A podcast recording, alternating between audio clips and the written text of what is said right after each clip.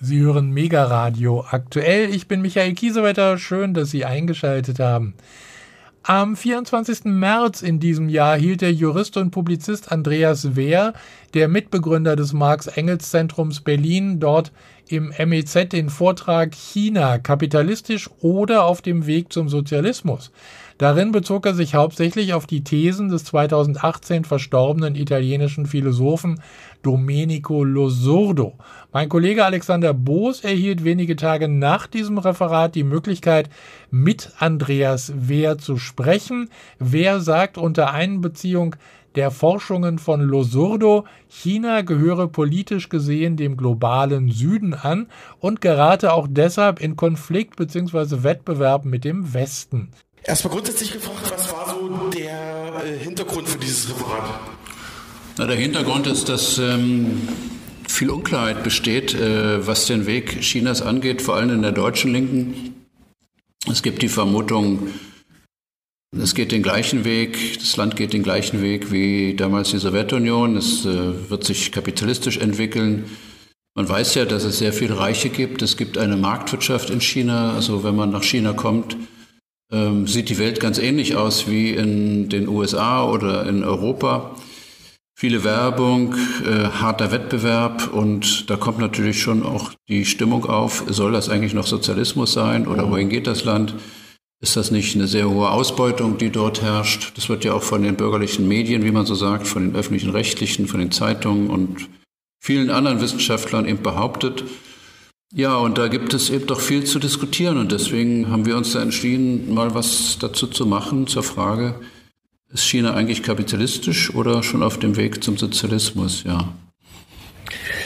Im Ankündertext auf der Website vom MEZ Berlin äh, haben Sie, glaube ich, geschrieben, Domenico Lusordo hat immer wieder aufs Neue fasziniert und zu Studien und Analysen angeregt.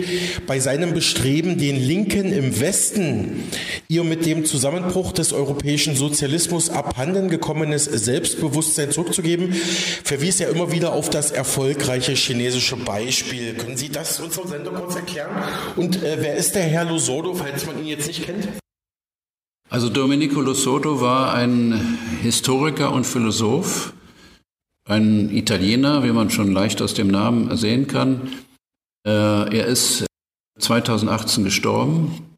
Er war lange Zeit Präsident der Internationalen Gesellschaft für dialektisches Denken Hegel-Marx, äh, Professor in Urbino in Italien und man kann sagen, weltweit einer der wichtigsten, auch gegenwärtig noch gelesenen Philosophen und Historiker marxistischer Schule.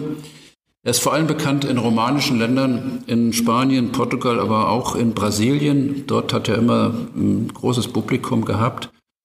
Und seine Bücher sind inzwischen in Dutzende von Sprachen übersetzt worden. Alleine das Buch Freiheit als Privileg, was als, als im Deutsch als Freiheit als Privileg erschienen ist, ist in 14 Sprachen übersetzt worden. Also er ist ähm, einer der bedeutendsten Theoretiker, die die Gegenwart ähm, hatte oder immer noch hat. Also es werden ja immer noch Bücher von ihm verlegt, auch post mortum.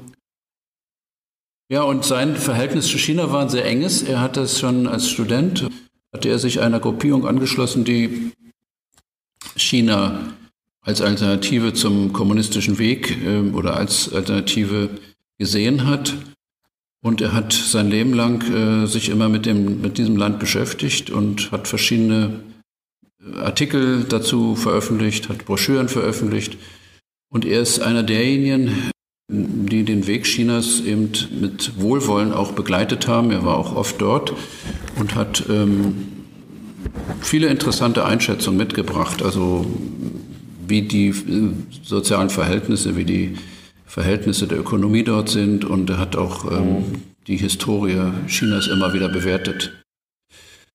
Ja, das war also der Anlass, sich mit ihm zu beschäftigen und ähm, seine Aussagen in den Mittelpunkt zu stellen, dieses Referats. Ich habe versucht, so einiges aus diesem Referat ähm, beziehungsweise aus seinen Texten in diesem Referat wiederzugeben.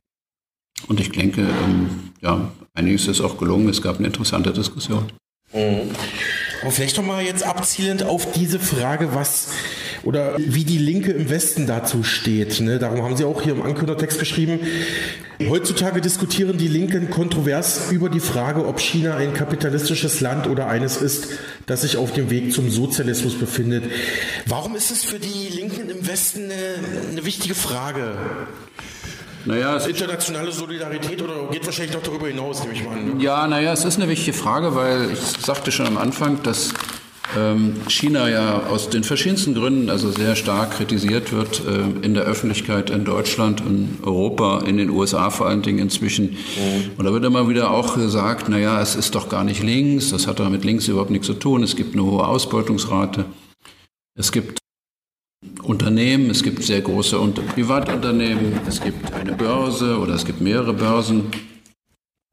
Ähm, und da hat sich dann auch die Linke eben abgewandt, also jedenfalls einige Teile der Linken haben eben gesagt, ähm, das ist tatsächlich also nichts Neues unter der Sonne, es hat sich also entwickelt wie in anderen Ländern auch. Und letztendlich ist es eine Auseinandersetzung zwischen kapitalistischen Ländern, imperialistischen Ländern.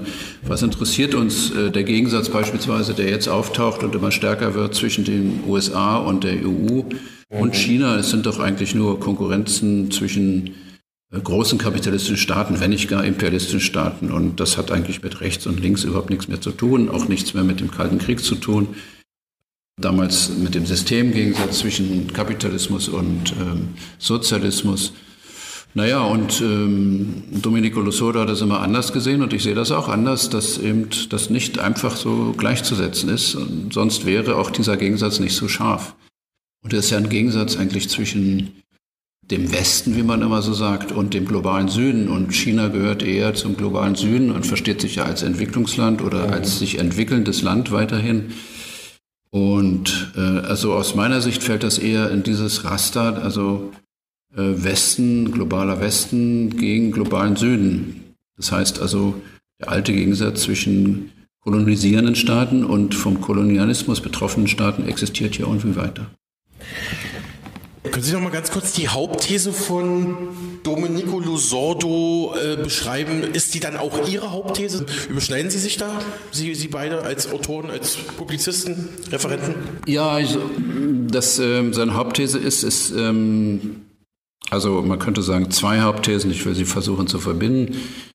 Er sagt, dass China als womöglich das ärmste Land 1949, als die Volksrepublik gegründet wurde, nicht allzu viel Alternativen hatte, sich zu entwickeln. Und ähm, man kann in China feststellen, wenn man sich die chinesische Geschichte ansieht, dass es äh, zwei große Versuche gab, sich aus eigener Kraft zu entwickeln. Nachdem eben dies, aber das ist ein anderes Thema, ähm, die Zusammenarbeit mit der Sowjetunion gescheitert war und als die sowjetischen Spezialisten und Ingenieure und so weiter abzogen im Jahre 1960, äh, stand China also spätestens dann vor der Situation, sich aus eigener Kraft zu helfen. Und äh, das ist mit der großen Kulturrevolution ähnlich schiefgegangen wie mit dem großen Sprung nach vorn. Mhm. Äh, in den 50er Jahren, es gab sogar in den 50er Jahren eine große Hungerkatastrophe, weil man eben übereilt, also die Industrialisierung des Landes vorantreiben wollte mit diesen berühmten kleinen Hochöfen, die überall in den Dörfern entstanden sind.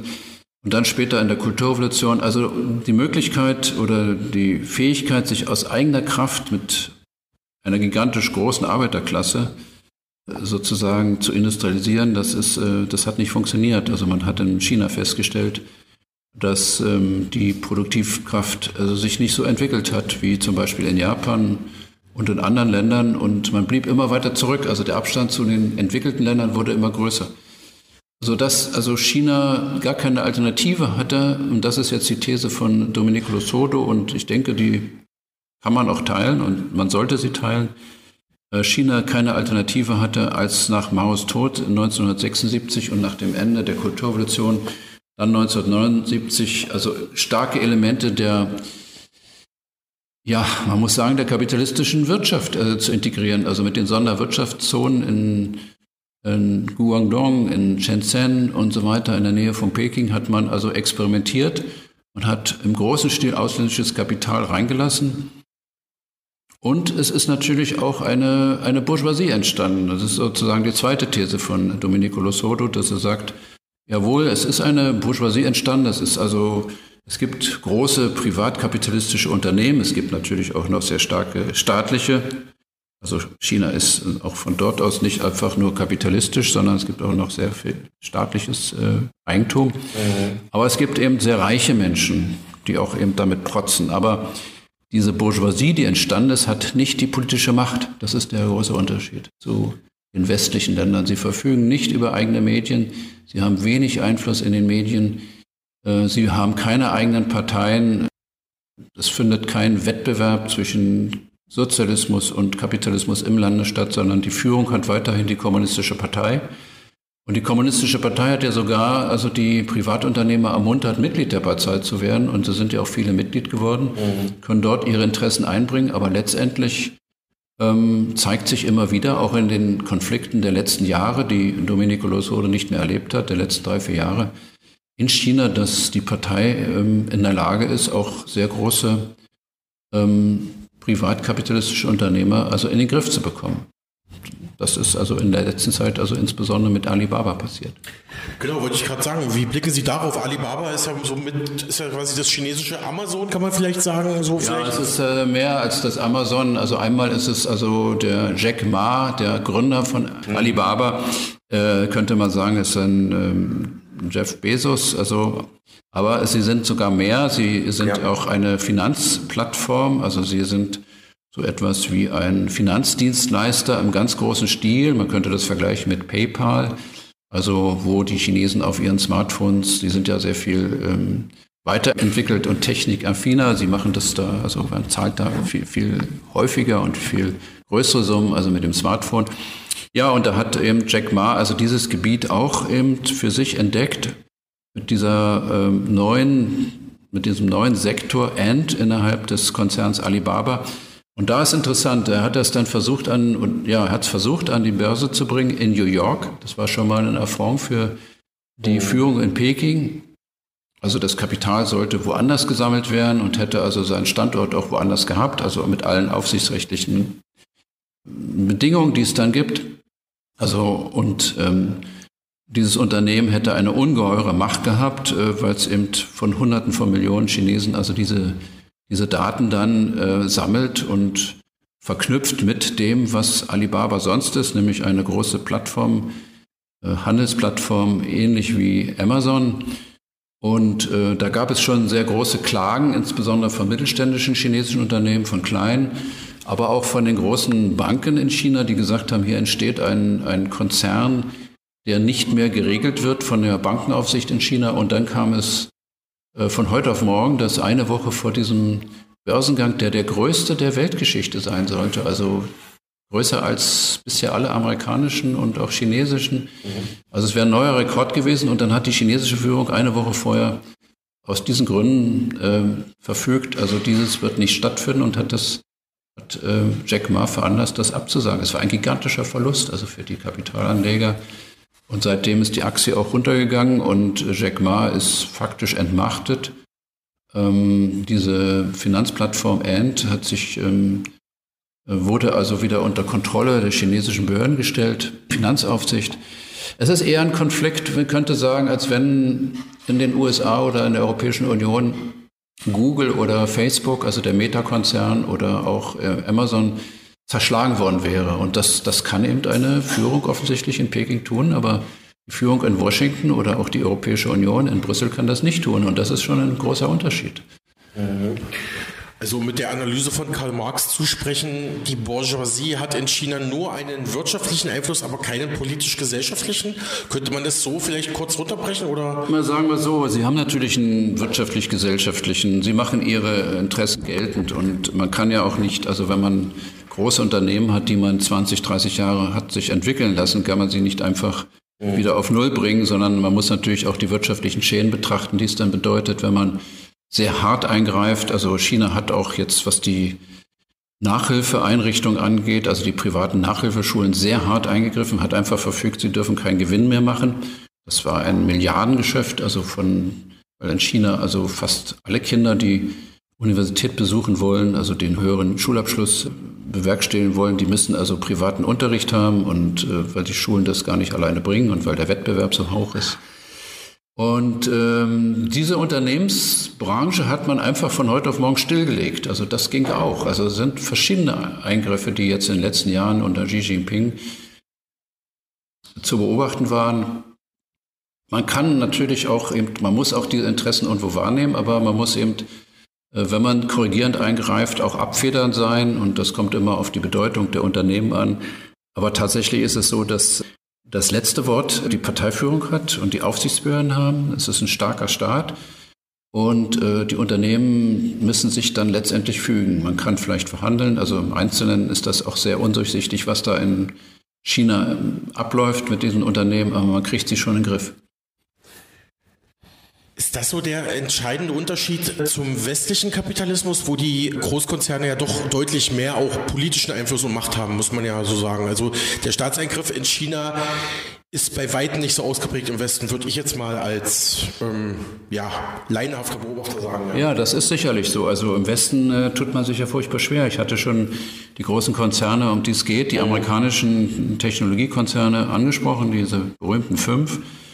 Und äh, wenn man sich das alle, alleine ansieht, also wie, wie schwer das ist, also ähm, den Meta-Konzern mit seiner Facebook-Seite, mit WhatsApp und so weiter in den Griff zu bekommen, mhm. ähm, beziehungsweise also kaum Möglichkeiten bestehen oder man versucht es nicht einmal oder auch mit dem Kartellrecht, äh, dann gibt es schon große Unterschiede und man könnte eigentlich sagen, auch westliche Staaten, kommunistische Partei, kommunistische Partei her oder hin, ähm, die könnten also durchaus davon lernen. Es ist faktisch ein starker Staat mit einem starken Kartellrecht, mit, stärker, mit starker Finanzaufsicht, mit starker Börsenaufsicht und eben auch ähm, reagiert also auf Proteste von unten. Also ein anderes Beispiel ist, wie man jetzt gegen privates Unternehmertum dort vorgegangen ist. Man hat in den großen Städten in Shanghai, in Peking, in Nanking und so weiter also jetzt eine Mietpreisbremse durchgesetzt, dass die Wohnungen nicht teurer werden dürfen als 5% pro Jahr. Also das sollte okay. man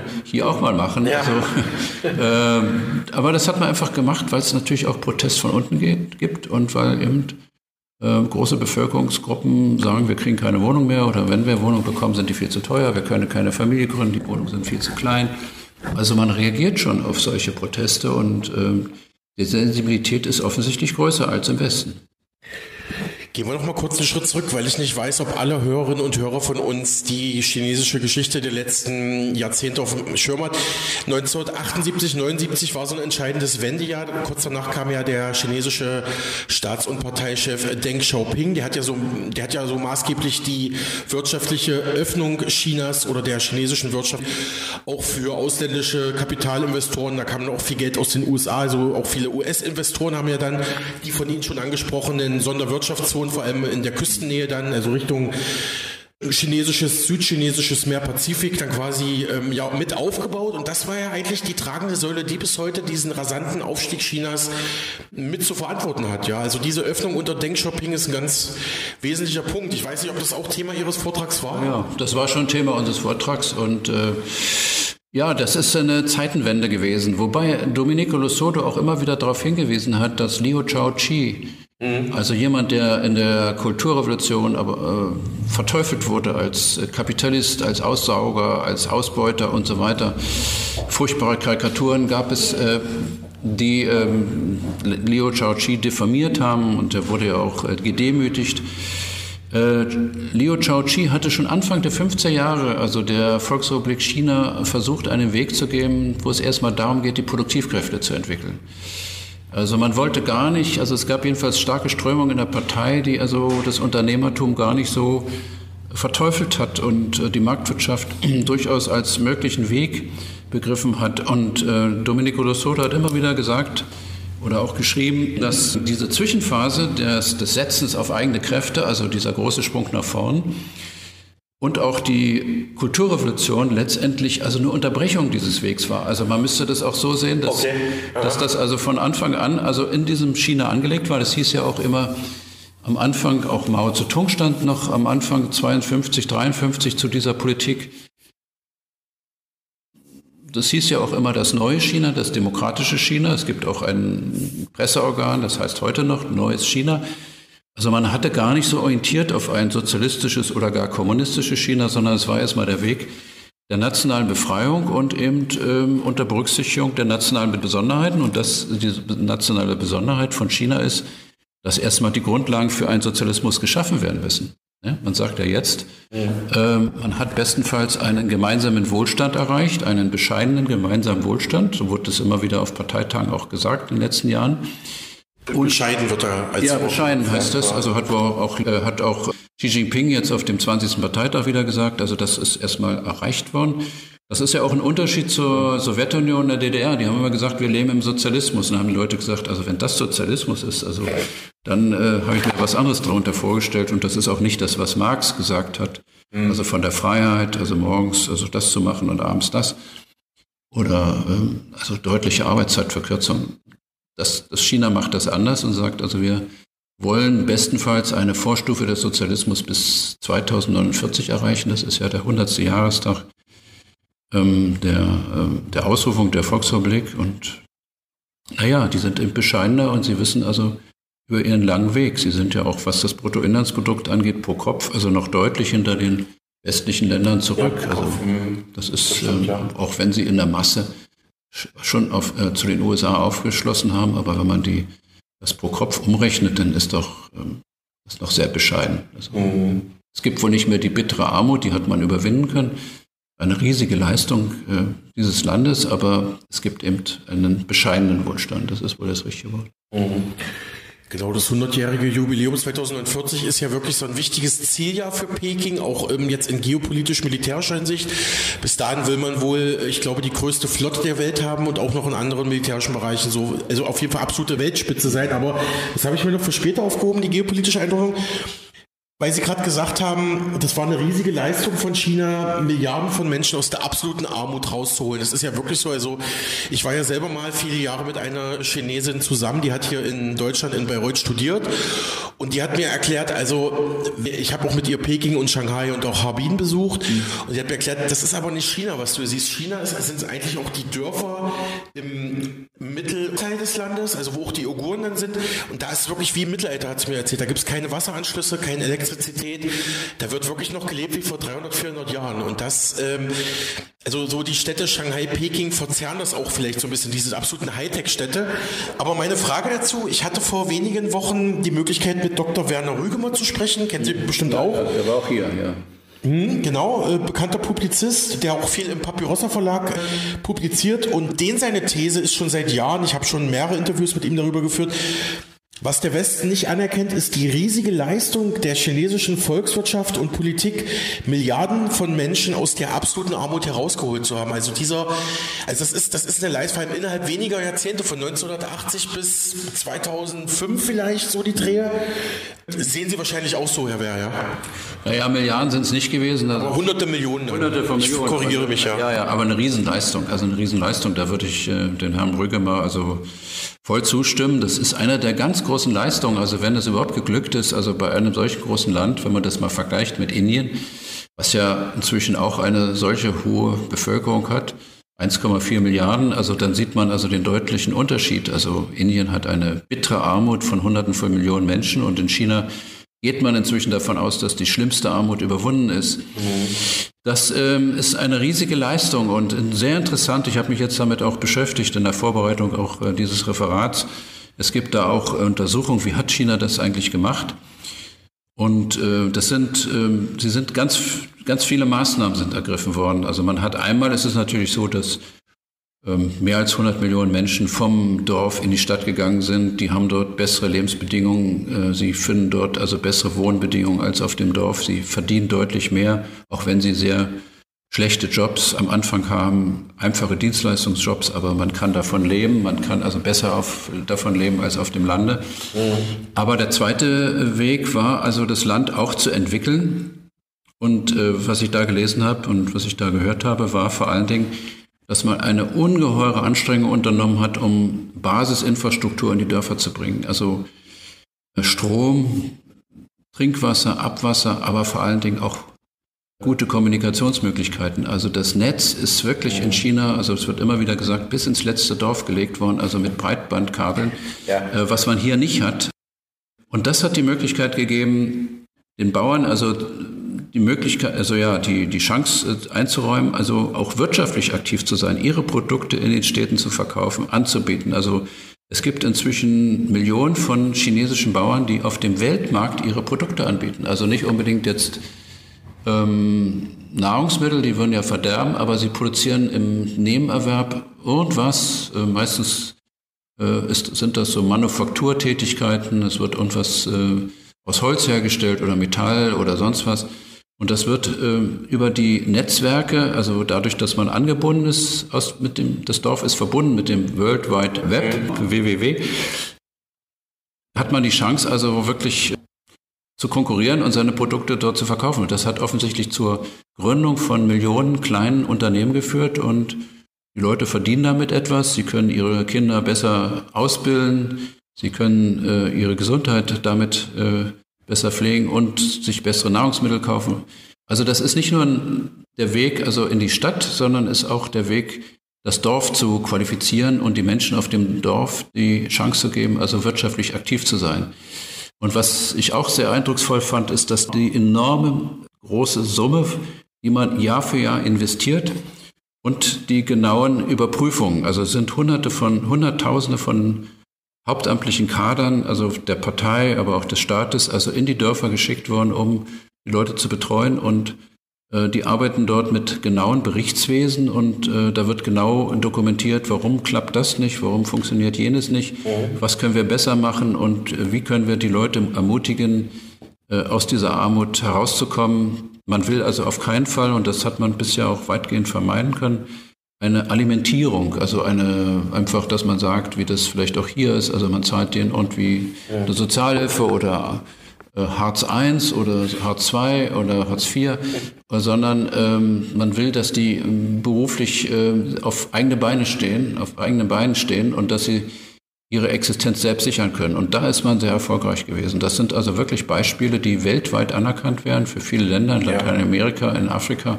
Mhm. Und das wird auch bewundert und man versucht das zu kopieren, aber man muss eben sehen, China hat unglaubliche Führung, hat unglaublich viel Geld, also da auch eingesetzt. Ohne das geht das nicht. Also dieses westliche die westliche Entwicklungspolitik mal hier einen Brunnen zu bohren und dort einen Brunnen und eine NGO zu beschäftigen und hier eine Mädchenschule aufzumachen und dort eine. Also das ist nicht der chinesische Stil. Wenn, dann machen die das also im großen Stil und äh, verwenden also gigantische Mittel. Also ist man da tatsächlich dran, auch die Dörfer jetzt immer weiter in die Zivilisation zu bringen, auch mit großen staatlichen Maßnahmenpaketen, auch mit einer sehr ähm, auch personellen Abdeckung, dass da auch wirklich Sachen dann auch gemeldet werden, die dann schieflaufen und dann kann man es natürlich in so einem Zentralstaat, wie es die Volksrepublik China ist, natürlich vielleicht auch etwas anders managen. Ja, ähm, genau, da haben Sie noch den zweiten Punkt, den ich noch zu Dr. Werner Rügemer ansprechen wollte, auch schon gesagt.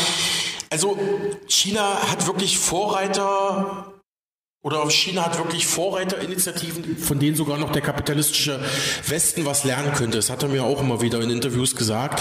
Auch teilweise im Klimaschutz ist China in manchen Bereichen schon weit, weit mehr vorne, als wir denken, ja. Ja, naja, das ist natürlich so. China versteht sich selbst und wird auch von der internationalen Gemeinschaft verstanden als sich entwickelnder Staat und hat mhm. damit andere Bedingungen im Kampf gegen den Klimawandel als zum Beispiel die Bundesrepublik Deutschland oder Länder wie Frankreich, Italien, Großbritannien oder vor allem die USA, die ja ähm, größtenteils verantwortlich sind für die hohe CO2-Emission der letzten 200 Jahre. Und äh, China äh, kommt ja jetzt erst oder ist jetzt erst in den letzten Jahrzehnten in den Rang eines Industrielandes gekommen. Und durch die nachholende Entwicklung äh, ist natürlich der Ausstoß äh, von Emissionen in China sehr, sehr hoch. Man hat also am Anfang äh, sehr stark auf die industrielle Entwicklung gesetzt, ohne Rücksicht, ob das jetzt ein Kohlekraftwerk ist oder ob man mhm. Flüsse verschmutzt. Und China hat eine sehr, sehr starke Umweltverschmutzung gehabt und hat sie teilweise immer noch. Mhm. Aber sie haben dort schon lange begriffen und sind dort also auch aktiv in der Klimaschutzbewegung der Welt, also das Pariser Protokoll ist und so weiter von ihnen unterschrieben worden und man hat sich klare Ziele gesetzt, also diese Emissionen zu reduzieren. Das ist natürlich sehr schwer, weil man wie andere sich entwickelnde Länder immer im Blick haben muss, dass Es geht ja auch darum, also den Stromverbrauch zum Beispiel äh, hochzuhalten, um die Industrie wirklich also funktionieren zu lassen. Und die Leute sind ja darauf angewiesen, für ihren privaten Haushalt und so weiter, also Energie zu haben. Man kann nicht einfach die Kohlekraftwerke, die nun mal existieren, von heute auf morgen stilllegen. Man muss sogar, teilweise baut man sogar noch weitere.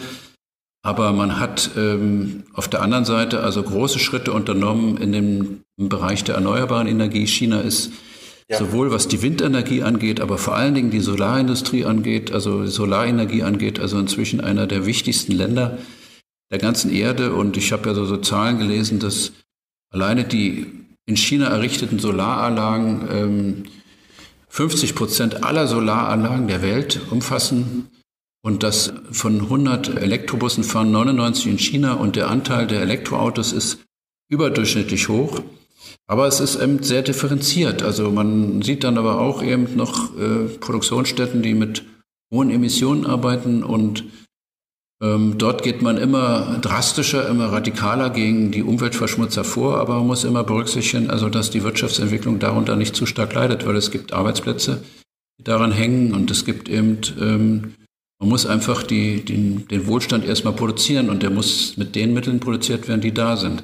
Aber China, ähm, und das sagen die UNO-Organisationen, das sagt der Weltklimarat, ähm, ist einer der aktivsten im Bereich des Umweltschutzes und ist sehr bemüht, diesen Umweltschutz äh, voranzutreiben und vor allem den Klimawandel zu verlangsamen, weil sie wissen auch in China, dass der Meeresspiegel, wenn er weiter steigt, also gerade in, in Ostchina, also in Shanghai und so weiter, also verheerende Schäden anrichten kann. Und China wird, äh, das sagen jedenfalls die Experten vom Weltklimarat, also von der äh, globalen Erwerbung mit am stärksten betroffen sein. Es werden sich Wüsten bilden, es werden Starkregenfälle auftreten, die zu verheerenden Katastrophen führen, es wird Überschwemmung daher geben. Also China es muss selbst daran interessiert sein, dass sich das verlangsamt und dass das umgedreht wird. Ja, recht herzlichen Dank auch für diese beeindruckenden Zahlen, was jetzt die E-Mobilität angeht. Das, das war mir auch nicht so bekannt. Oder die Solarpanel, das ist sehr, sehr interessant, Herr Wehr. Vielen Dank erstmal an dieser Stelle. Ja, ich würde mal sagen, greifen wir doch mal noch vielleicht zwei, drei wichtige Punkte aus Ihrem Referat heraus, insofern wir sie noch nicht jetzt schon besprochen haben. Was wäre noch wichtig? Was haben die äh, Menschen verpasst, die nicht da waren am 24. März 2023 im MEZ zu Ihrem China-Vortrag? Ja, es ist natürlich so, dass ähm, Domenico Losodo, wer ein bisschen was von ihm gelesen hat, wer schon mal von ihm gehört hat, der weiß, dass er ähm, die Revolution in China als auch in, in Russland damals ähm, äh, nicht einfach ähm, als Ergebnis eines Bewusstwerdungsprozesses, also dass sich dort marxistische Intellektuelle ausgebreitet haben, die die Leute aufgeklärt haben, eine kommunistische Partei gegründet wurde, erst in Russland, später dann in China. Ähm, so einfach war das nicht, sondern er hat immer wieder darauf Wert gelegt, die Parallelität zu beschreiben zwischen der nationalen Befreiung und ähm, der, der sozialen Revolution. Und äh, er hat da so ein wunderbares Beispiel, wenn ich das mal vielleicht sogar erwähnen kann oder vorlesen kann. Er hat einmal gesagt, dass in China, man kann sich das nur so vorstellen, äh, dass die Revolution in China nur gesiegt hat, weil es, weil die Bevölkerung, weil die aufgeklärten Menschen, also die Bürgerlichen auch, die dann eben ähm, fasziniert waren von der kommunistischen Idee, dass die begriffen haben, diese Idee könnte China aus dieser äh, Malaise, aus der Situation herausführen am Ende des 19. Jahrhunderts, also 100 Jahre Opfer also des Imperialismus zu sein, des Kolonialismus zu sein. Das begann ja 1842 mit den Opiumkriegen. Höhepunkt war der Boxeraufstand, also der so genannt wird, weil die Faust also das Symbol war der aufständischen Chinesen und eine Allianz kolonialistisch, also von, von Kolonialländern, also von kolonisierenden Ländern, imperialistischen Ländern damals, äh, hat also diesen Boxeraufstand niedergeschlagen und es war also ein immer wieder neues Anlaufen. Also wie kann man ähm, die Fremdherrschaft loswerden? Wie kann man die Zerstückelung des Landes loswerden? Äh, man hat Hongkong verloren, man hat Macau verloren, man hat Tsingtao an das Deutsche Reich verloren, man hat die Mandschurei an Japan verloren. Russland hatte, damals das zaristische Russland hatte äh, Port Arthur, also den großen Hafen in Besitz genommen, verfügte über große Eisenbahnlinien. Also es war ein zerstückeltes, gedemütigtes Land. Mhm. Und ähm, Losodo hatte einmal in seinem Buch gesagt, Flucht aus der Geschichte, äh, die russische und chinesische Revolution bedeutet, der Marxismus-Leninismus ist die nach langer Suche endlich gefundene Wahrheit der ideologischen Waffe, die in der Lage ist, den Sieg der nationalen Revolution in China zu gewährleisten und das Land dahin zu bringen, die halbfeudalen und halbkolonialen Verhältnisse zu überwinden. Diese Suche hatte schon mit dem Opiumkriegen begonnen, noch vor der Entstehung des Marxismus-Leninismus, ja noch vor dem Marxismus überhaupt. 1840, also das ist sind der Beginn der Opiumkriege, war Marx noch ein junger Student. Es ist nicht der Marxismus, der die Revolution in China hervorruft, sondern der hundertjährige Widerstand des chinesischen Volkes, das nach mühsamer Suche sein volles Selbstbewusstsein in der Ideologie findet, die die Revolution zum Sieg führt. Also das habe ich dort vorgetragen. Man muss sich das wirklich so vorstellen, dass das ein Instrument ist, mit dem die chinesischen Intellektuellen die Aufgeklärten, die teilweise auch nach Westeuropa gekommen sind, in Kontakt gekommen sind mit der sozialen Bewegung, mit Sozialisten, mit Kommunisten später, dass die begriffen haben, also hier ist ein Instrument, äh, was wir nutzen können, um diese Demütigung, die nationale Demütigung endlich zu überwinden, um die Zerteilung des Landes äh, zu beenden.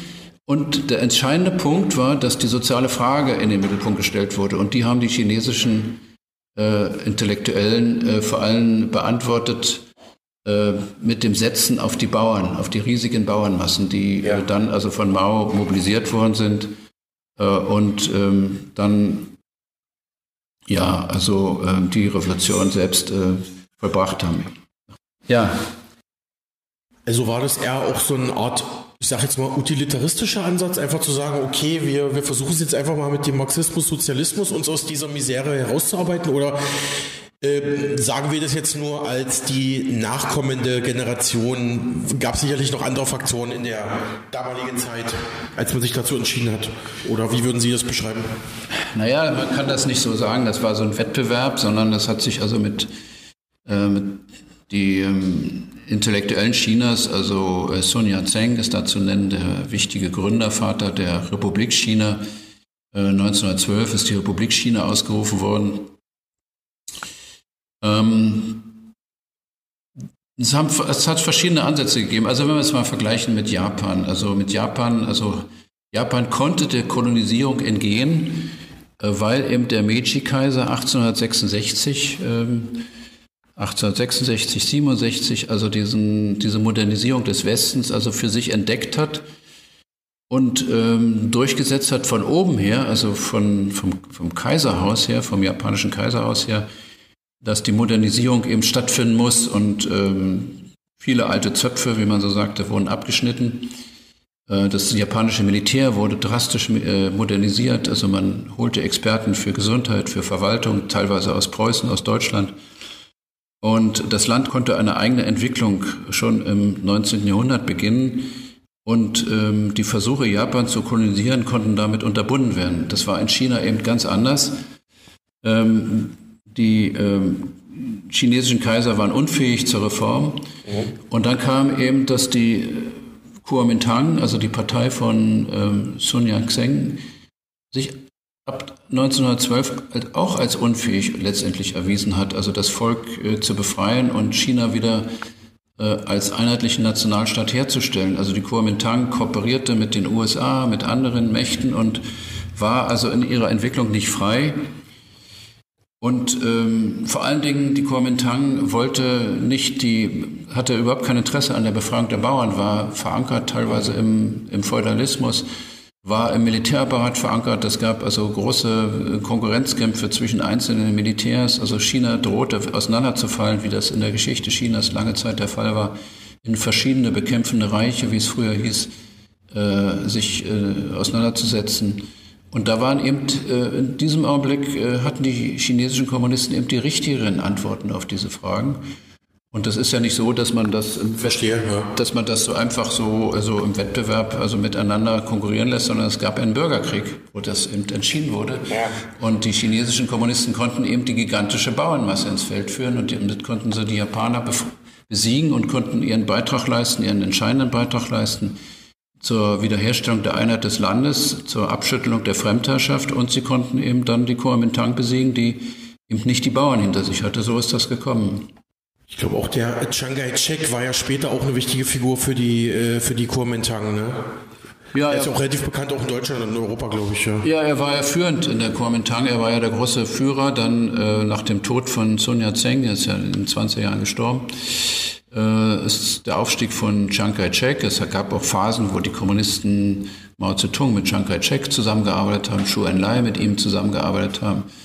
Und ähm, aber das, zum, zum Schluss, in den letzten Jahren war es ein erbitterter Kampf äh, um die Macht in China und die Kuomintang haben sie verloren und sie haben sich ja dann zurückgezogen äh, nach, äh, nach, auf Taiwan, sind sie heute noch und ja, die, die Sache ist auf diese Weise entschieden worden, konnte allerdings äh, die Volksrepublik China Taiwan bis heute nicht ins, also nicht zurückführen in das große China und aber es hat immerhin erreicht, dass äh, die Welt anerkannt hat, dass es nur ein China gibt und China hat den entscheidenden Sitz im Sicherheitsrat und ist letztendlich fast von allen Staaten der Welt anerkannt und Taiwan wird, glaube inzwischen nur noch von zwölf Staaten anerkannt und das wird auch immer weniger. Ja, schön, haben wir auch gleich diesen Konflikt zwischen China und Taiwan in seiner historischen Entstehung so kurz angerissen. Das ist ja auch aktuell immer noch ein Thema. Kommen wir vielleicht später nochmal drauf. Aber ich würde es gerne in Ihrem Vortrag weitergehen, Herr Wehr. Welche Punkte wären jetzt noch wichtig, die man über Chinas Weg, also von der nationalen Befreiung hin zu Sozialismus, äh, Kapitalismus, wissen müsste noch? Ja, was man wissen müsste, es ist so furchtbar viel. Also ja. das ist ja ein gigantisches Land und man kann eben nur ganz kleine Ausschnitte also ähm, begreifen. Äh, was sehr wichtig ist, ähm, dass China einen anderen Weg gegangen ist in auch in der Frage, also wie die historische Kontinuität verstanden wird. Man hat zum Beispiel natürlich, also 1976 ähm, gab es den großen Umschwung am Ende der Kulturrevolution mit dem Tod von Mao. Und es war ganz klar, dass die Strategie von Mao ähm, und die sogenannte Viererbande, die sich auf ihn berief, also das war vor allen Dingen seine, seine Frau, äh, dass dieser Weg gescheitert war. Und Deng Xiaoping hat ja eben eine, wir haben das schon besprochen, eine ganz andere Politik äh, durchgesetzt. Das war das berühmte 11. Zentralkomitee 1979. Ähm, also einen Umschwung eingeleitet. Aber was ganz wichtig ist, in China ist Mao Zedong nie verteufelt worden, so wie das äh, in der Sowjetunion mit Stalin passierte. Obwohl natürlich also sehr viele in der kommunistischen Partei, aber auch außerhalb eben Maus äh, Fehler also äh, sehr stark kritisieren, weil es sind ja durch diesen großen Sprung nach vorn, aber auch in der Kulturrevolution sind ja auch wahrscheinlich Millionen Menschen ums Leben gekommen. Einmal durch Hunger in dem großen Sprung nach vorn, aber dann auch ähm, in der in der Kulturrevolution sind also auch viele äh, Parteifunktionäre ermordet worden, gedemütigt worden, ins Elend getrieben worden oder ähm, sind also entmachtet worden und man hätte also man hätte ihn genauso in den Orkos werfen können, wie man das mit Stalin 1956 getan hat. Aber das hat China eben nicht gemacht. Und die Partei hat das nicht gemacht, um zu zeigen, also wir sind in einer Kontinuität und ich finde das immer sehr beeindruckt. Ich war auch selbst in China äh, und äh, habe dort gehört und gesehen und mit Leuten gesprochen und die sagen oft, Große Fehler, große Leistung oder umgekehrt, wo man den Schwerpunkt setzt, große Leistung, große Fehler. Und es gibt auch äh, von dem Uwe Behrens in seinem Buch, was er da beschrieben hat, also eine Geschichte, wo ihm einer gesagt hat, also Mao Zedong hat zu 70 Prozent alles richtig gemacht, zu 30 Prozent alles falsch. Also da gibt es sicherlich Differenzierung. Es gibt auch Leute, die eben ihn verwünschen. Es gibt auch Leute, die ihn verherrlichen. Aber wichtig ist, dass dieses Porträt noch am Platz des himmlischen Friedens hängt und dass man sich auf ihn beruft und dass man nicht diesen Bruch unternommen hat, dass alles ganz neu gemacht wird, sondern man versteht sich, und das ist vielleicht eine andere Tradition, eine konfuzianische Tradition, man versteht sich in dem langen, in dem, auf dem langen Weg eines, eines Volkes, was eben schon seit Jahrtausenden existiert. Und da ist es die Zeit also von 1949 nur eine kleine Etappe. Mhm. Ich war 2011 auch am Grab von Mao, was Sie gerade angesprochen hatten, und habe da auch äh, ja mit eigenen Augen die Verehrung, die bis in die heutige Zeit anhält, gesehen. Die ganzen weißen Rosen, die stehen ja dafür für Trauer in China. Also ich stand da auch in der Schlange. Ich glaube, ich musste auch, ich glaube, eine knappe Stunde warten, bis ich endlich am Grab selber war. Und da, da waren jetzt auch viele Chinesen dabei, nicht nur Touristen. Ne? Das ist ja das. Aber genau, Sie haben gerade den Konfuzianismus angesprochen. Das ähm, ist ja auch äh, in der Kultur und historischen, in der Kulturforschung, in der historischen, in der sinologischen Forschung bekannt. Der Konfuzianismus spielt eigentlich eine ganz große Rolle, übergreifend, egal welche Staats- oder Regierungs- oder Herrschaftsform gerade in China an der Macht ist. Auf den Konfuzianismus oder auch auf taoistische Elemente, also den Taoismus, wird sich immer wieder berufen. Das ist ja dieses, das Leben läuft von sich aus ab, sozusagen. Wir müssen da gar nicht so viel tun und geht auch viel um Stabilität und auch um, um tradierte Werte, glaube ich. Oder wie würden Sie ähm, die Bedeutung des Konfuzianismus in China einschätzen? Ja, ich bin, bin kein Historiker, kein Philosoph und auch kein großer China-Kenner. Aber es ist schon beeindruckend, dass es in weltweit äh, hunderte von Konfuzius-Instituten gibt. Also das ist ja, was die Deutschen oder Deutsche, die Bundesrepublik Deutschland als Goethe-Institut im Ausland hat, ja. hat China also die Konfuzius-Institute aufgebaut und das sollen was ich gelesen habe, mehr als 500 inzwischen sein, die weltweit existieren. Und diese Namensgebung Konfuzius-Institut und, und die Berufung auf Konfuzius zeigt ja, dass die Parteiführung oder überhaupt die Volksrepublik China sich auf breitere Füße stellen will, dass sie nicht sagen, wir sind da so, sie hätten das ja auch Mao Zedong-Institut oder Deng Xiaoping-Institut nennen können. Also man hat das nicht getan, sondern man hat eben ausdrücklich ähm, die konfuzianische Tradition mit aufgegriffen. Das war ja in der Kulturrevolution noch ganz anders, da hat man das verteufelt. Also das konfuzianische Denken wurde dort als äh, völlig schädlich abgetan und der Respekt vor dem Alter, das sei völlig falsch. Und so sind auch die Roten Garnier vorgegangen. Die haben äh, viele alte Kader inhaftiert, sie haben sie auch teilweise umgebracht. Also das galt alles nicht mehr und man wollte diese Tradition loswerden. Alles damals, das habe ich auch erst nicht verstanden, aber heute verstehe ich das besser, äh, mit dem Versuch, also sich technologisch und wissenschaftlich ganz schnell zu entwickeln, alles andere abzuwerfen, deswegen auch die Zerstörung der Kulturgüter. Und es war alles verwerflich, was irgendwie zurückgeblieben war. Man wollte ganz modern sein.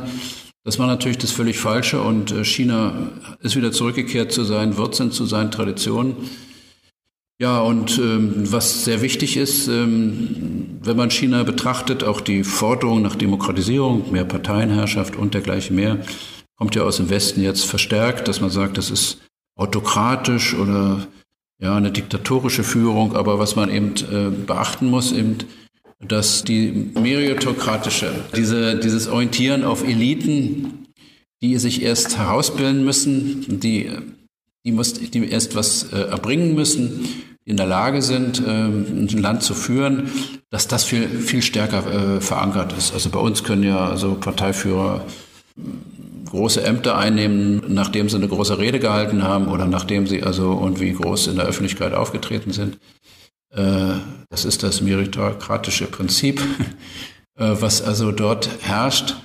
Äh, und das ist auch ganz typisch, wenn man sich jetzt mal die Regierungsmannschaft anschaut oder auch das, äh, was Deng Xiaoping jetzt zusammengestellt hat, oder wenn man sich auch ansieht, äh, die inzwischen nur noch fünf Repräsentanten im Ständigen Ausschuss des Politbüros, das sind alles Leute, also leider alles noch Männer, aber die auf langjährige Erfahrung in der Führung von Parteiorganisationen und von Provinzen zurückgreifen können. Und das waren ja auch Provinzen, die teilweise oder sind Provinzen, die teilweise mehr als 100 Millionen Einwohner haben. Also man muss schon was bringen. Man muss schon also sich bewährt haben, um ganz nach vorne zu kommen, ganz oben anzukommen. Und da ist eben ein großer Unterschied zu dem, was im Westen jetzt inzwischen abgeht, äh, dass ähm, wie ein Ronald Reagan, der einstmals Filmschauspieler war, oder ein Komiker wie äh, Zelensky. Äh, Volodymyr Zelensky oder es gibt es aber auch in anderen Ländern, in Japan, also wurde ein Bürgermeister von Tokio, ein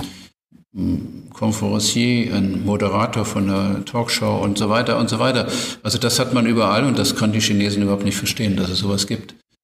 Ein Boris Johnson wäre dort nie möglich gewesen, ähm, der so wie Kai aus der Kiste dort kommt.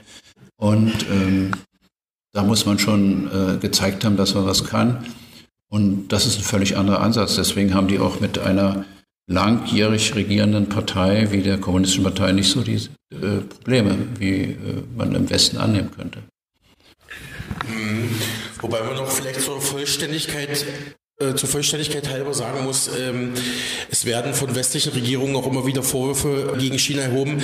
Ja, diese Konfuzius-Institute dienen auch äh, der chinesischen Spionage. Ne? Aber gut, das ist ja nichts Neues. Das äh, machen ja Staaten immer dann unter dem Deckmantel von Kulturinstituten. Weiß nicht, ob Sie das so kommentieren wollen. Mir ist es gerade ja, eingefallen. Also, ja. nur ein kurzes Wort. Seit Edward Snowden wissen wir, was alles die USA äh, an Daten sammeln weltweit, welche Telefonanrufe und welche Mails sie äh, sammeln und äh, wie ihr riesiges Netz ausgeworfen ist über die letzte Ecke des Planeten. Äh, also, dass man, dass man jetzt also China Vorwürfe macht, äh, ähm, auch ähm, Informationen zu sammeln und womöglich auch zu beeinflussen, also die Politik anderer Länder zu beeinflussen.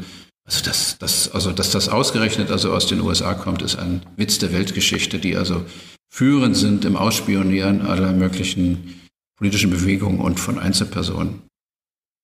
Und von Verbündeten auch, ne? Sie, auch Sie Merkels Handy, ja. Ja, genau, das Handy. Und also das weiß man ja auch, dass die entscheidenden äh, Internetknoten, da arbeiten sie auch ganz eng mit Großbritannien zusammen und auch in, mit Australien, Neuseeland. Also ja, ähm, ja. ja die äh, zusammen, das, das äh, Zusammenwirken dieser angelsächsischen Länder, Kanada gehört noch dazu, äh, das ist bekannt und äh, da gibt es Bücher darüber. Also das ist äh, eine Huspe, dass also äh, jetzt China vorgeworfen wird. Also sie würden die Institute oder das ist ja betrifft ja auch ähm, äh, Huawei, dass man sagt, also die Technik, die sie einbauen, die, da könnte man, da könnten Dinge übertragen werden direkt, also nach nach China und äh, das ist völlig absurd.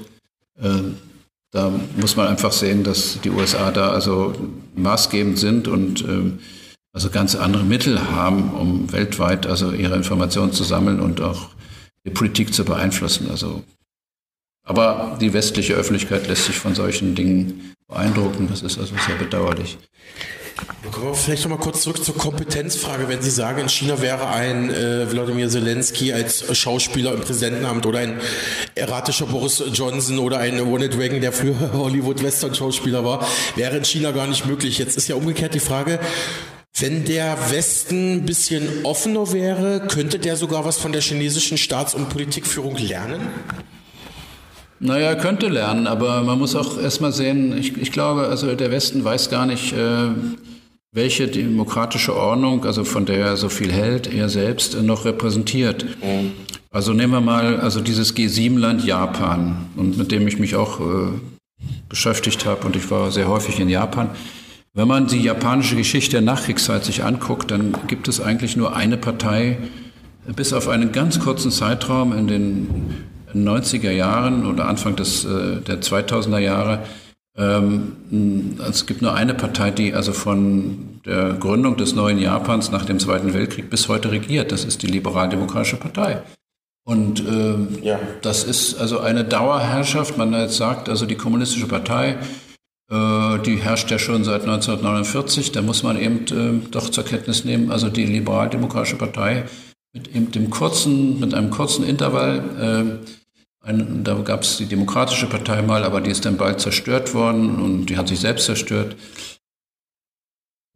Hat also die LDP immer die Macht im Land. Und also es ist immer nur die Frage, welche Fraktion vorne steht. Also die ist stark fraktioniert und da gibt es also richtige Kämpfe innerhalb einer Partei, aber letztendlich hat also der japanische Bürger kaum Wahlmöglichkeiten. Oder gucken wir uns die USA an. Also Domenico Losodo, um auf ihn nochmal zurückzukommen, hat immer gesagt, also von der einen Partei mit den zwei Flügeln, also die Republikaner und Demokraten, wo unterscheiden sie sich denn wirklich? Also jetzt gibt es Unterschiede, klar, aber was die Außenpolitik angeht, was die Aggression gegen China angeht, was die Aggression gegen Russland angeht, was äh, den Schutz der großen kapitalistischen Interessen im Lande selbst angeht, der Monopole.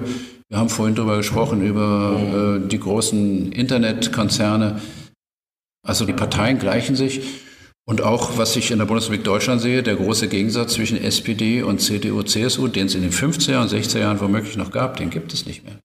Wir haben also lange Perioden der großen Koalition und mhm. wir haben ein, ein Abschleifen sozialdemokratischer Politik in Richtung des letztendlich äh, in der Außenpolitik und in, jetzt auch in der Sicherheitspolitik, wir haben ja gerade den Umschwung jetzt erlebt im letzten Jahr. Also die SPD hat ihr Markenzeichen einer offenen Entspannungspolitik und auch offenen Politik gegenüber Russland also über Bord geworfen, hat äh, sich Asche aufs Haupt gestreut, hat Kotau gemacht vor den Sicherheit, sogenannten Sicherheitsinteressen, vor der Militärlobby des Landes, vor der FDP, vor der CDU, CSU. Und da gibt es keine Unterschiede mehr zu sehen. Also man müsste erstmal darüber reden, wo geht die Demokratie als Ganzes hin, um dann eben über China zu reden ähm, und China zu verurteilen, dass sie nur eine Partei kennen, die immer an der Macht ist, ist also ähm, sehr wohlfeil, wie ich das mal so bezeichnen würde, wenn man sich mal die politischen Systeme der anderen Länder anguckt. Die sind ähnlich äh, konturiert, aber man hat den Eindruck, man wählt immer noch Alternativen, aber letztendlich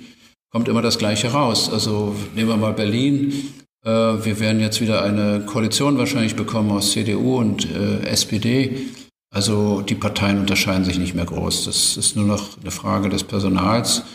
Und äh, ja, wir haben also immer weniger äh, Differenzpunkte, die man nach außen wirklich erkennt und wo man sagen könnte, ich entscheide mich für Rot oder für Schwarz. Also dieser Fall ist kaum noch gegeben und insofern muss man sehen, also man könnte sagen, es gleichen sich die Systeme an.